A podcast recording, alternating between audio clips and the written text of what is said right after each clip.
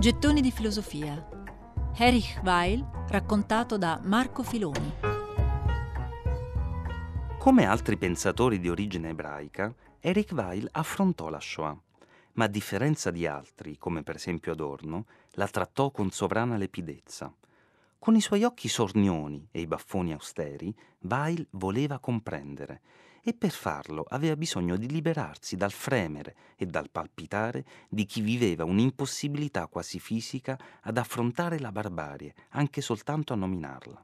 Aveva subito esilio e persecuzione, rispose con il suo antidoto, una deliberata disinvoltura con la quale trattare il male assoluto, una scelta meditata, un rifiuto al canto ammaliatore delle suggestioni gorgoniche, ovvero una scelta contro la demonizzazione della storia e contro una metafisica del male. Perché era cosciente che, date certe premesse, queste suggestioni rischiavano di conquistare ancora le coscienze. Ecco allora che volle dare un nome pronunciabile alla violenza e al terrore, forse primo fra tutti. La centralità di questa tematica ha in Weil profonde radici personali. Ebreo tedesco, colto e laico, favorevole all'assimilazione, allo scoppio della guerra si era arruolato nelle truppe francesi sotto falso nome. Voleva combattere contro l'armata nazista, contro quella Germania che non era più la sua. Fu presto catturato. Sul fronte occidentale, però, le SS non controllavano l'esercito. Così il soldato di seconda classe Henri Dubois il falso nome con il quale Eric Weil si era arruolato per celare le sue radici ebraiche, fu inviato in un campo di prigionia e non di eliminazione.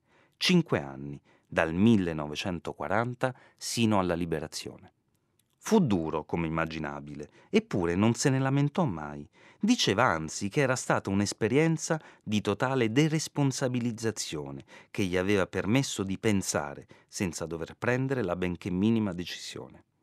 Eppure, nello Stalag 11b del campo di Fallingbostel, il nostro Eric Weil Henri Dubois qualche scelta l'aveva compiuta.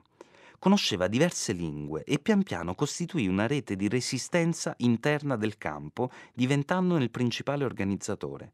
Coordinava i vari gruppi nazionali, francesi, jugoslavi, polacchi, italiani e greci e quando alla fine dell'aprile del 1945 il campo fu liberato dall'esercito britannico, fu riconosciuto dalle autorità inglesi come il principale interlocutore fra i prigionieri. Anzi, quando il tenente colonnello inglese arrivò alle porte del campo, trovò proprio Henri Dubois, ormai tornato a chiamarsi Eric Weil, ad attenderlo con gli altri. Avevano avuto la meglio sui loro aguzzini con la disfatta ormai nell'aria, i nazisti avevano dovuto soccombere alla resistenza che si era impossessata del campo. Bene, disse l'ufficiale inglese, ora consegnateci i tedeschi, li processeremo. No, rispose Weil, sarete voi a consegnarci le armi, e lo convinse con un'irresistibile analisi del perché, secondo Morale, fosse giusto così.